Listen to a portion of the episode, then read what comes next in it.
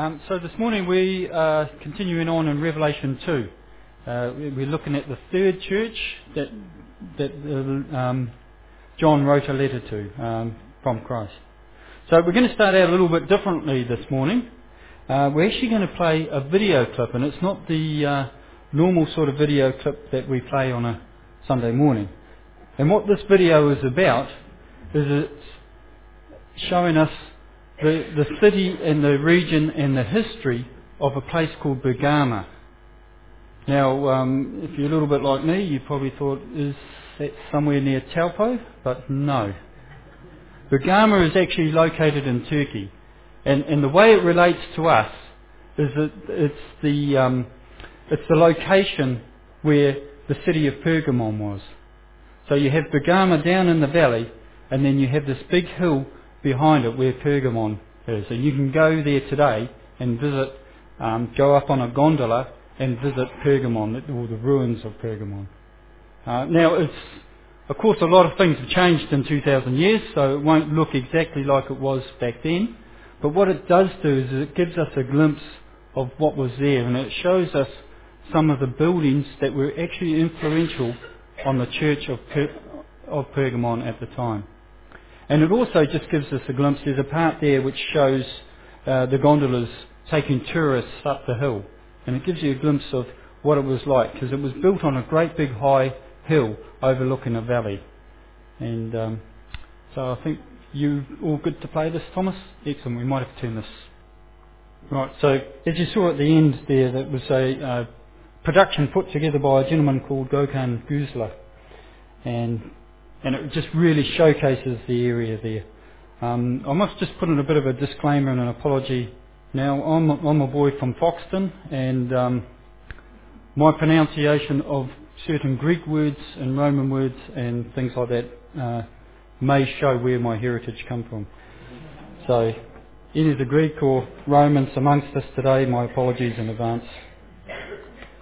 Okay, so if you're to visit Bergama today, and catch that gondola up to the city of Pergamon, you can walk amongst the ruins of many buildings that were there in the time that John wrote this letter.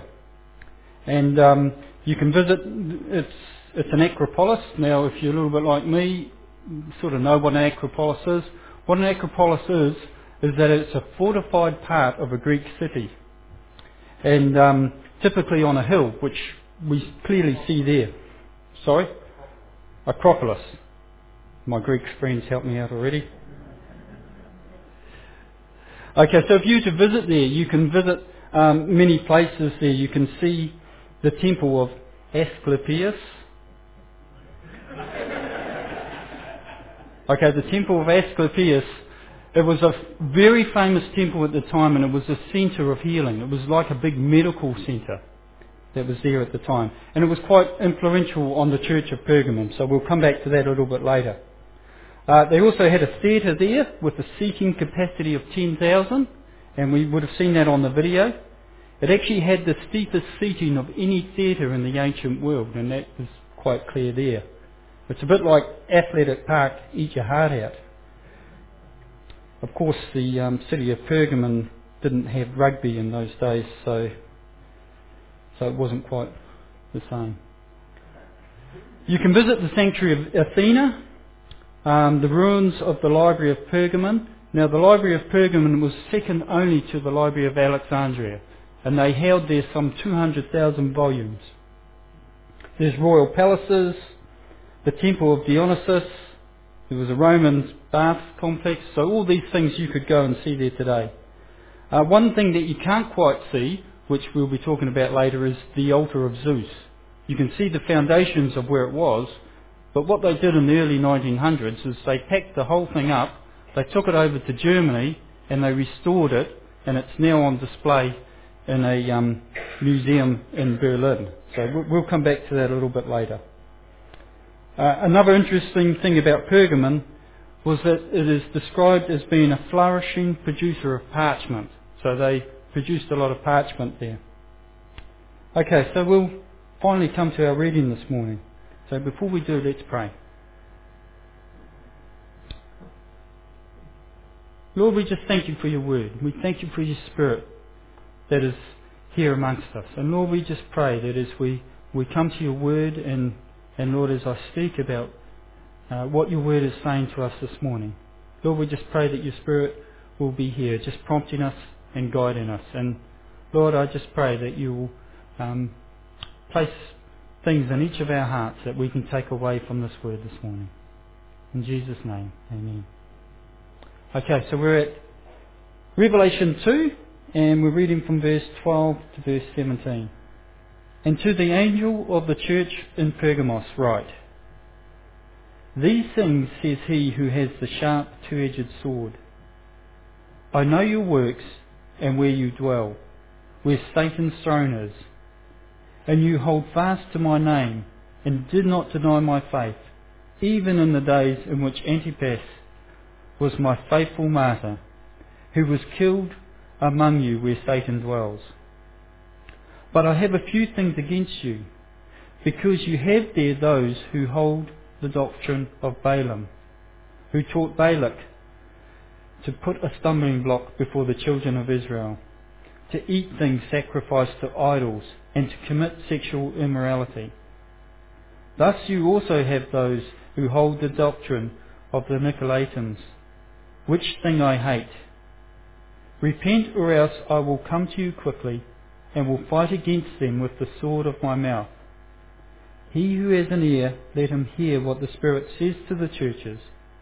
To him who overcomes, I will give some of the hidden manna to eat. And I will give him a white stone, and on the stone a new name written which no one knows except him who receives it.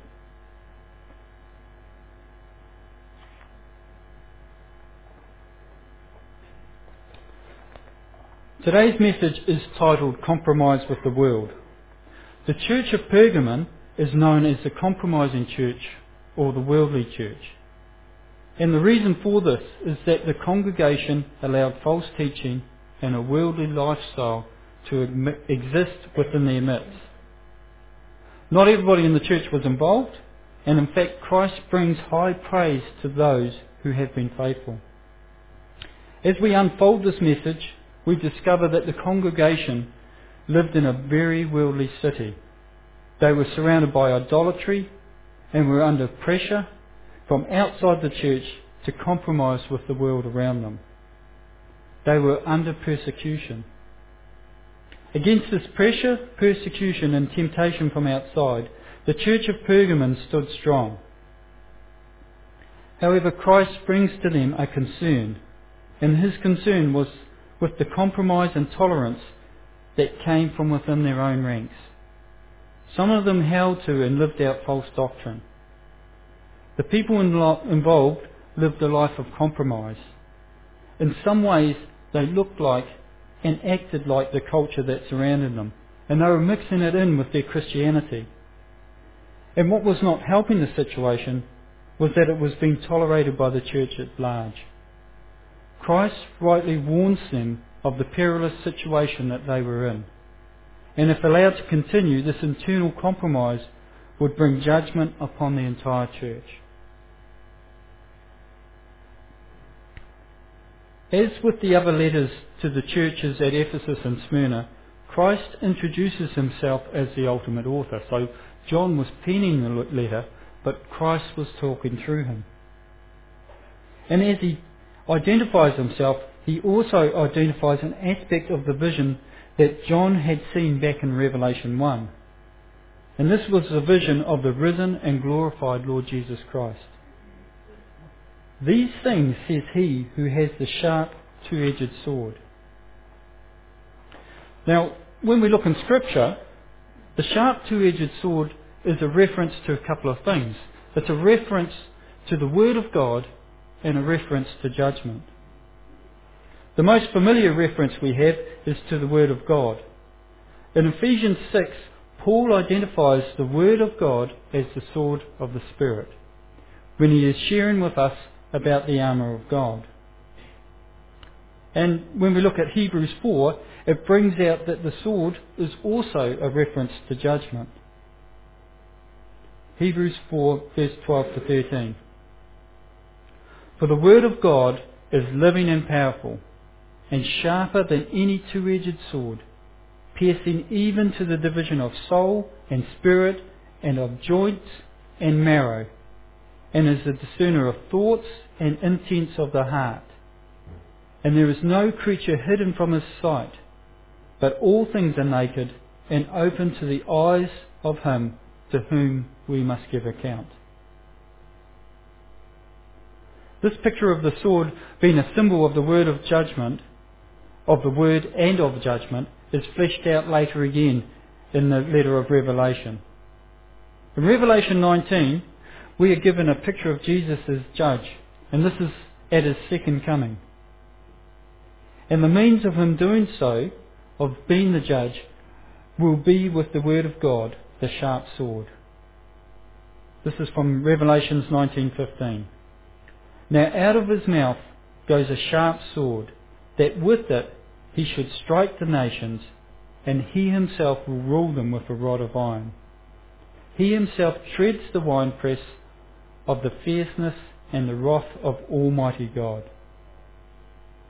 Now, if we were to put ourselves into the sandals of one of the members of the Church of Pergamum at the time, and if we were hearing this introduction for the first time, when we heard this description of Christ bearing the sharp two-edged sword, we would probably recognise that this isn't the most positive of starts we would probably think, uh oh, this isn't good. Where is this leading to? However, as with Ephesus and Smyrna, Christ first brings to the church at Pergamon a commendation. Before he talks to them about where they are falling down on the job, he commends them for holding fast to his name and remaining faithful. And this is indeed remarkable because the city at Pergamon where they were, they were really up against it. Look at how Christ describes the city of Pergamon. He calls it the place where Satan dwells and states that the throne of Satan is there. Now that, that's not something that you will read in any tourist brochure and you won't hear it on any of the promotional videos. There was a lot of things going on in Pergamon at the time which justifies this dark description all or some of these things would contribute to this picture of Pergamon as being the place where Satan dwelt. The first thing we're going to look at is the altar of Zeus. And um, we have a picture there. That's, that's in the Berlin Museum. It's, in, uh, it's called the Museum of Pergamon, I think it is. And that's based in Berlin. So that's the recovered and um, restored altar of Zeus. Now, if you were to look up the altar of Zeus on Google, you will probably find uh, descriptions on it uh, being called the throne of Satan. And that probably comes directly from the scripture. So some people attribute the throne of Satan or the altar of Zeus as being the throne of Satan. Now this, as you can see, is a magnificent structure and it dominated the Pergamon Acropolis. Um, it's a massive horseshoe-shaped court. It's got columns all around it. And you can also see there um, the frieze on the base of it. Uh, and you probably can't quite tell, but that frieze uh, depicts a battle of gods and giants. Now, of course, this altar was dedicated to the worship of Zeus, who, who was a Greek god. Um, now, if you're a bit like me, not quite up on your Greek mythology, Zeus was the god of the sky and thunder, and he was also the king of gods, so he was sort of like the head honcho. So we have the altar of Zeus. The other thing that was present around the church was the temple of Asclepius. Asclepius is another Greek god. He is the Greek god of healing. And he was also worshipped in Pergamon at the time. And people came from all over the ancient world and they were seeking to be healed at his temple. Now, Asclepius was depicted as a snake, and an interesting bit of trivia is that they had non-poisonous snakes roaming freely through his temple. So you would probably prefer to visit today now that it is in ruins than you probably would have back in the day when all these snakes were roaming around the place. And his insignia, which we have there, uh, was an entwined serpent on a staff. Now, I'm no expert on symbols, but I'm pretty sure I've seen that in medical things, and it's probably a symbol of certain medical establishments and places like that. Now, when we think of symbolism in the Bible, we know that Satan is sometimes symbolized as a serpent.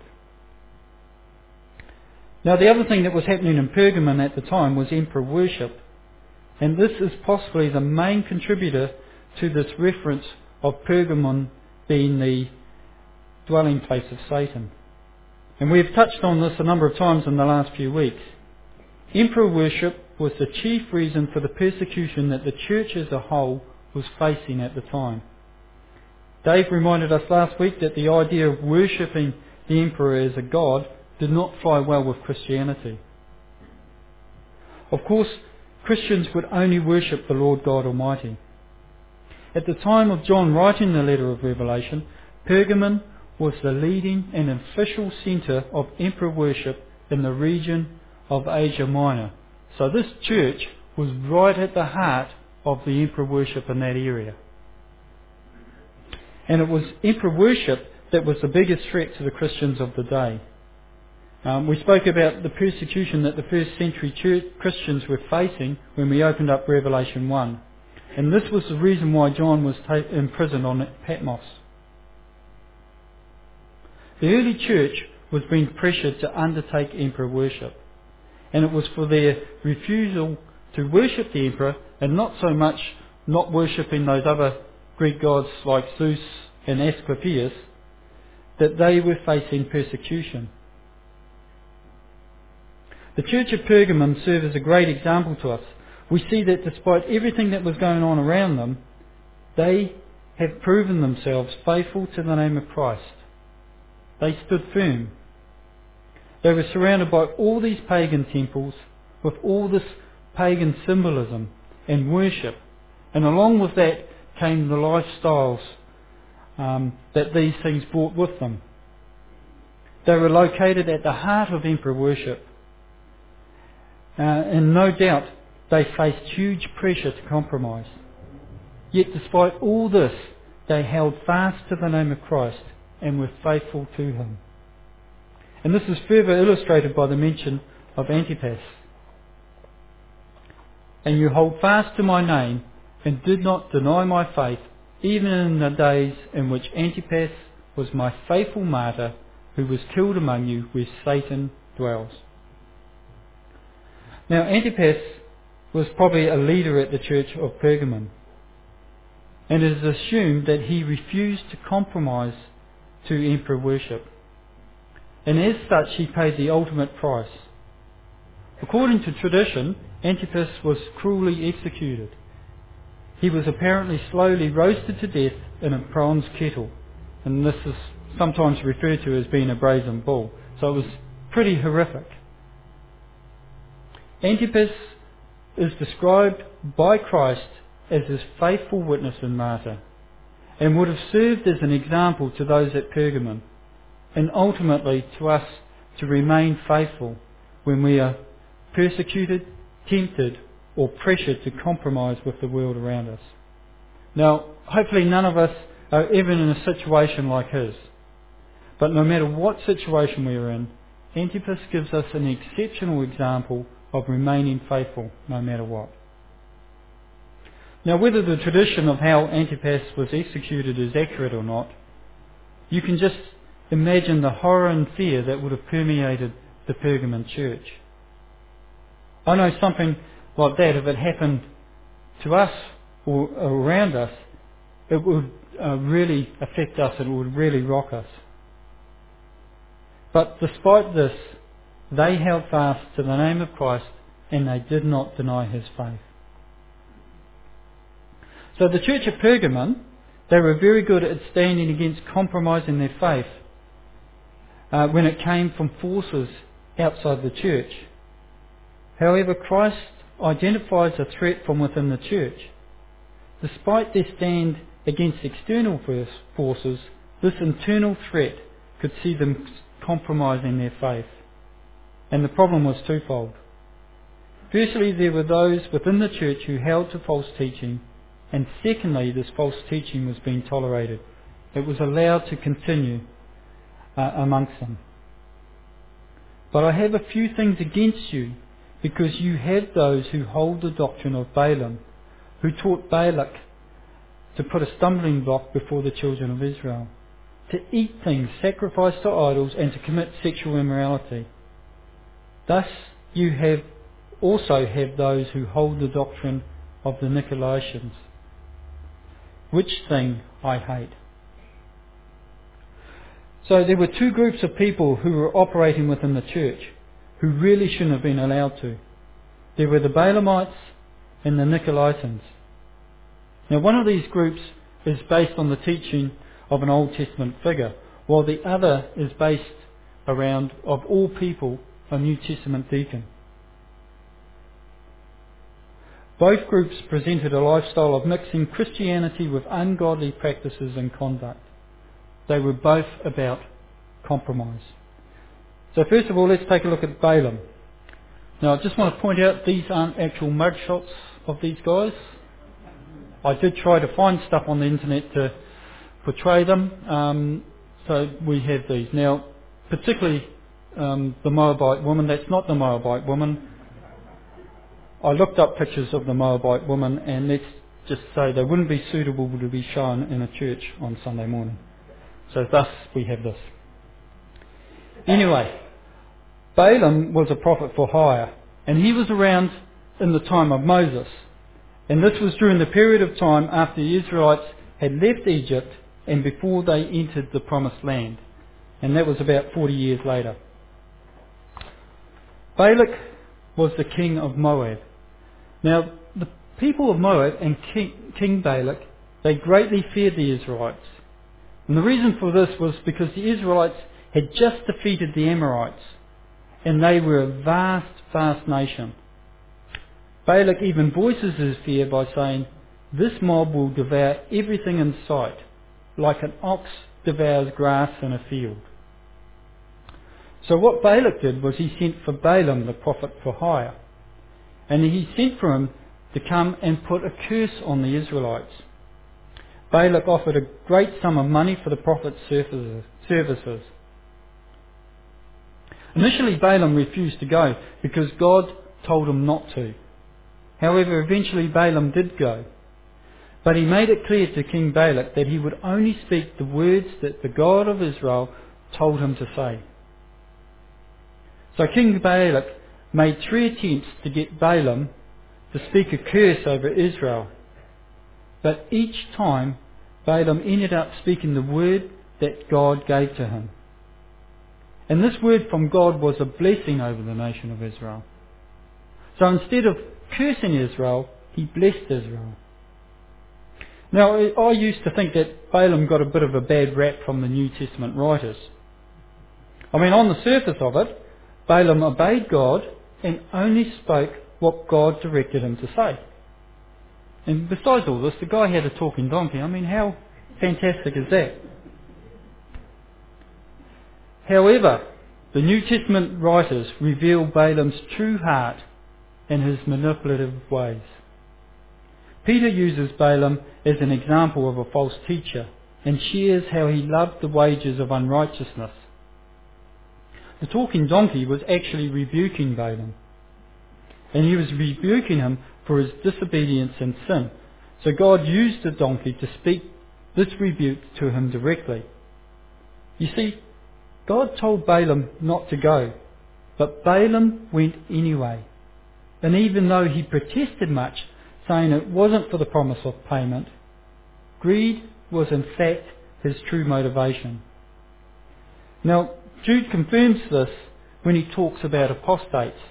Now, what an apostate is, is somebody who's abandoned their religious belief or principle. And this is what Jude says about them. Woe to them, for they have gone in the way of Cain, have run greedily in the error of Balaam for profit, and perished in the rebellion of Korah. Now, what's interesting about this situation is that the Israelites stood up against the threats from outside. They defeated the Amorites and they struck fear into the heart of the king of Moab and the people of Moab. And even when the king tried to have a prophet bring down a curse onto them, God intervened. And he turned and he turned that curse into a blessing. However, as we look further into the story, we see that trouble arose from within the Israelite camp. We read in Numbers 25 how some of the men defiled themselves by having sexual relations with the local Moabite woman. These women invited them to attend sacrifices to their gods. So some of the Israelites feasted with them and worshipped the false gods of Moab. And it was in this way that Israel joined in the worship of Baal of Peor. They were compromised. The repercussions of this event was that the Lord's anger blazed against this people and he brought judgment. Today's text describes this incident as the stumbling block placed before the children of Israel, leading them to eat things sacrificed to idols and to commit sexual immorality. And who was behind all of this happening?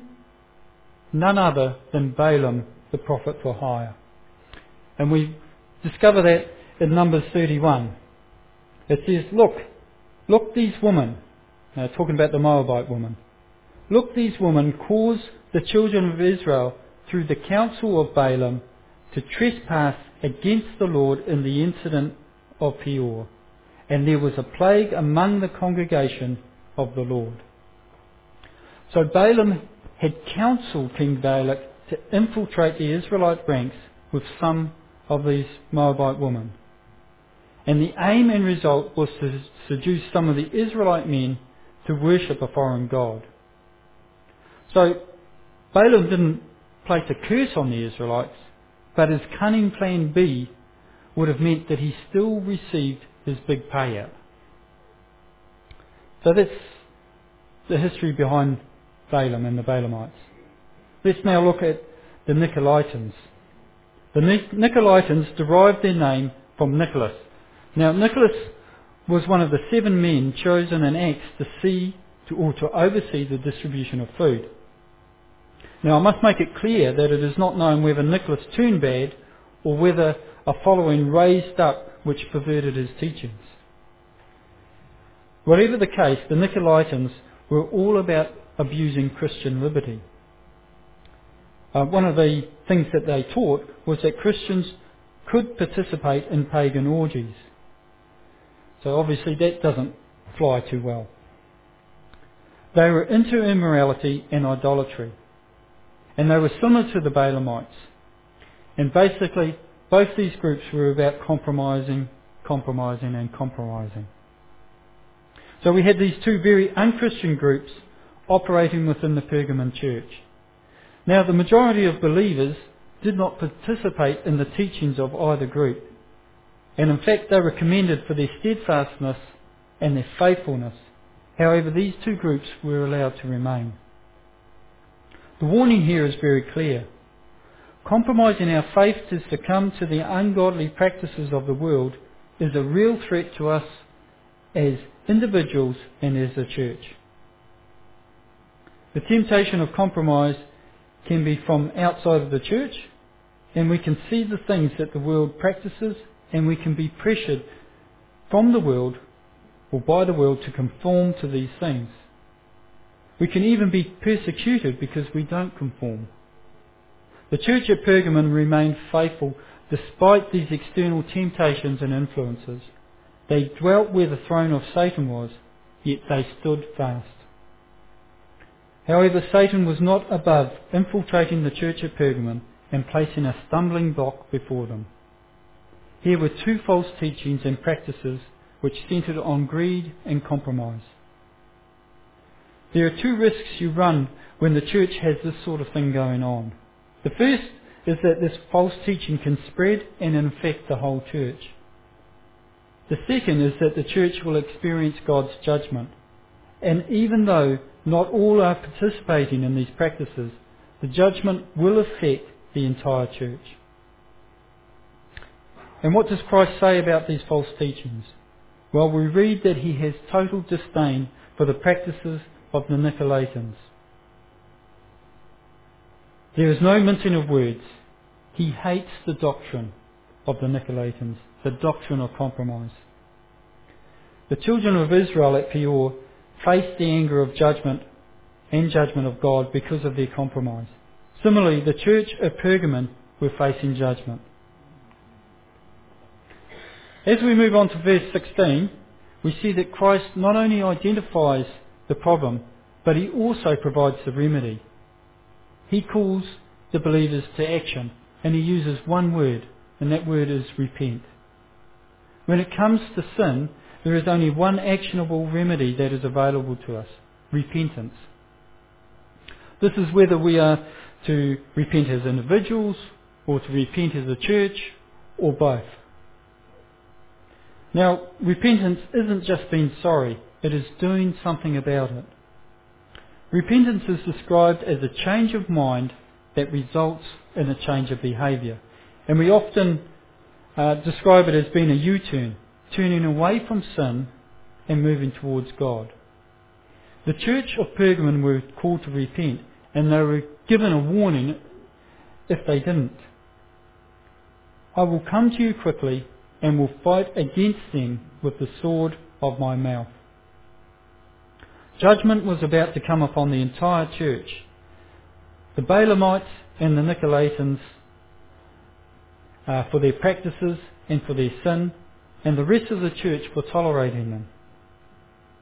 1 Corinthians 5 brings a good illustration to this situation and shares why repentance is necessary and how it is accomplished.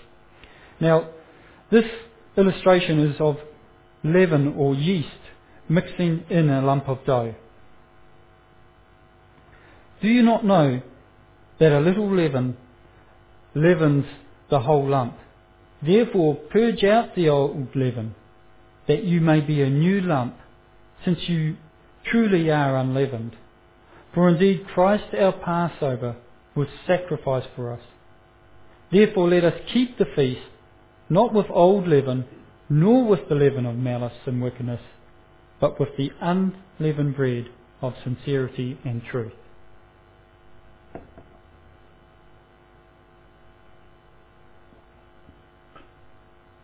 Now, leaven or yeast is a picture of sin.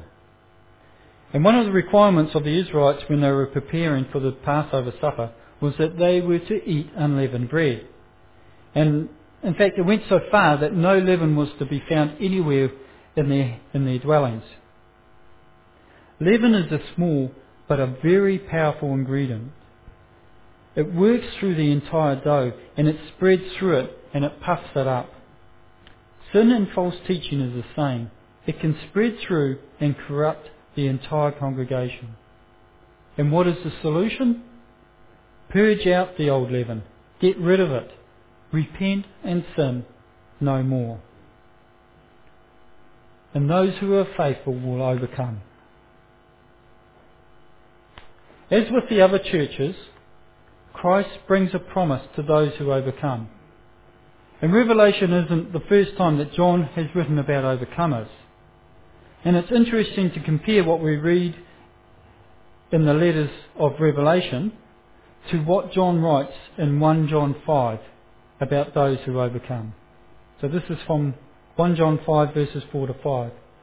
For whatever is born of God overcomes the world. And this is the victory that has overcome the world. Our faith. Who is he who overcomes the world? But he who believes that Jesus is the Son of God.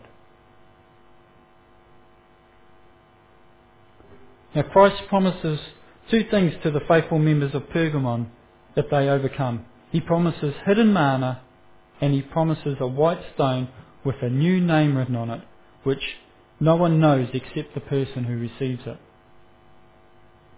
To understand what the hidden manna stands for, we need to look elsewhere in Scripture. Manna was the food which God supernaturally provided to the Israelites during the time of Moses, when the Israelites spent 40 years in the wilderness.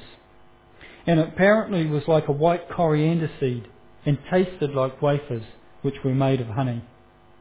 The manna fell or came down from heaven, and it provided sustenance to the people. Psalm 78 demonstrates this to us. Uh, this is from verses 23 to 24. Yet he had commanded the clouds above and opened the doors of heaven, had rained down manna on them to eat, and given them of the bread of heaven. Men ate angels' food, he sent them food to the full. Now Jesus intentionally compares himself to the provision of manna to the Israelites, and we find this in John 6. These are the words of Jesus. Your fathers ate the manna in the wilderness and are dead. This is the bread which comes down from heaven, that one may eat of it and not die. I am the living bread which came down from heaven.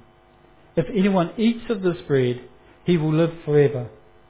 And the bread that I shall give is my flesh, which I shall give for the life of the world.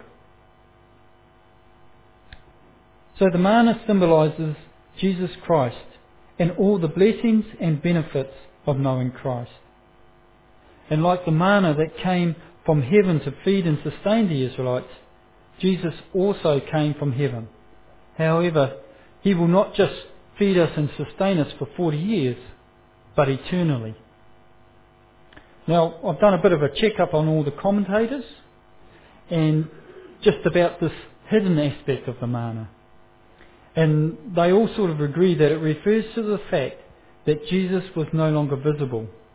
He had died on the cross, had risen from the dead, and then he ascended to be at the right hand of the Father in glory. So this manna, this bread of life, was visible and physically tangible. But it is now hidden from our physical realm.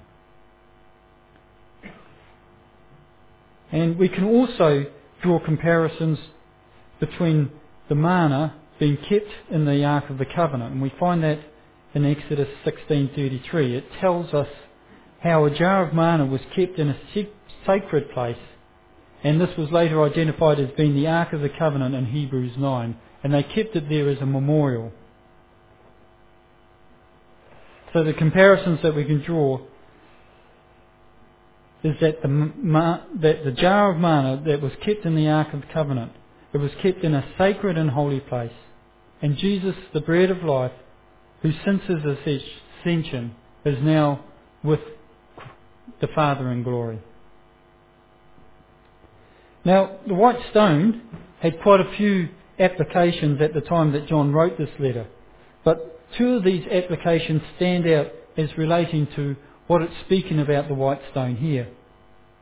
Now, the first would be when a person was on trial and a judge would place a white stone into a jar to pronounce a vote of acquittal. Uh, it was like a vote of not guilty. And apparently a black stone was a vote of condemnation. So the judge would render his decision by what stone he cast into the jar. Now the parallel that we can draw here is that Christ died on the cross bearing our sins and because of this has voted for our acquittal. Strictly speaking, the sinner is not innocent, but because of God's grace and Christ's sacrifice, they are proclaimed innocent. They are acquitted.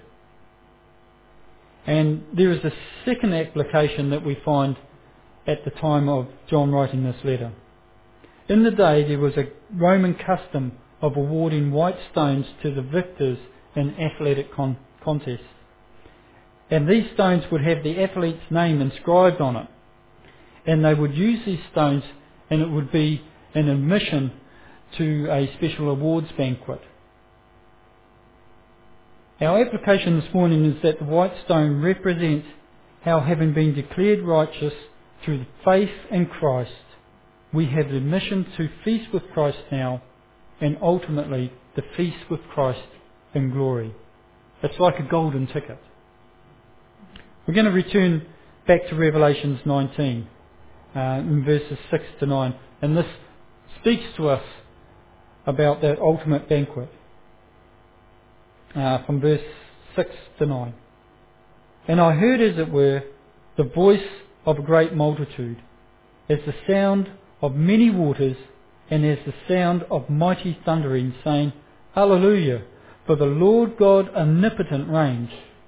Let us be glad and rejoice and give him glory, for the marriage of the Lamb has come, and his wife has made herself ready. And to her it was granted to be arrayed in fine linen, clean and bright, for the fine linen is the righteous acts of the saints. Then he said to me, Write, Blessed are those who are called to the marriage supper of the Lamb.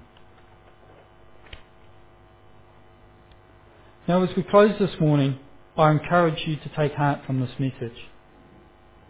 The church of Pergamon faced the challenge of not compromising their faith with the world around them. And how is their situation 2,000 years ago and on the other side of the world similar to what we face today? What can we take from today's message? Well, we know for a fact that we aren't surrounded by great temples dedicated to ancient gods.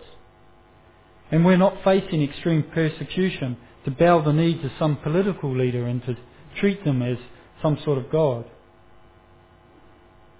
And we don't have groups of people operating within our church that are obviously and blatantly anti-Christian. However, I believe this text is very relevant to us today.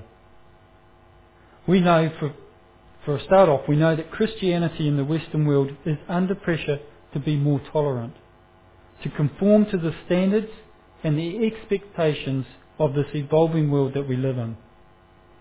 Now, this pressure comes in many different forms. It comes from the mindsets of groups of people. It comes from people that we know and we interact with. And it comes from our culture in general.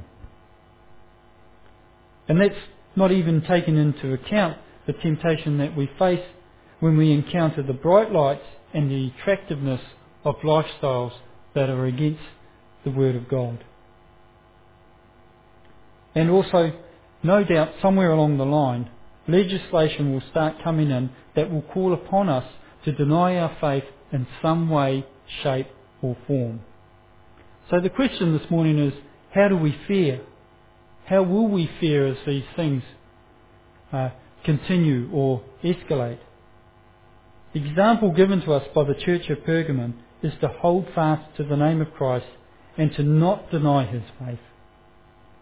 And while we need to be deliberate about this, we also need to immerse ourselves in the Spirit of God, in the Word of God, in our prayer life, and in our fellowship. All of these things strengthen our faith and help us to stand when we're facing outside influences. The warning we receive today is don't let false teaching or sinful practice take hold of your life or the life of your church. There is a multitude of false teaching and practices out there in the wider Christian world. Some of them are blatant, but some are subtle and even appear to be based on Scripture. And they're probably the most dangerous ones. A lot of them have greed, immorality, and compromise at the heart of them. All of them are stumbling blocks that can cause us to trip. They can infect the entire church, much like that one piece of bad fruit can spread rottenness throughout the whole bowl. In the case of Pergamon, Christ didn't say to them that he might bring judgment. He said that they, he will bring judgment unless they repented. The challenge Christ issues to us when we consider this is to repent. Repent, purge that leaven, Purge out any false teachings and practices from your personal walk and from the church. Don't tolerate it and don't compromise it. And in doing so, we should turn to Christ. As we pray, may we also thank and praise the God who has graciously opened the path for us to become and to remain overcomers. Let us pray.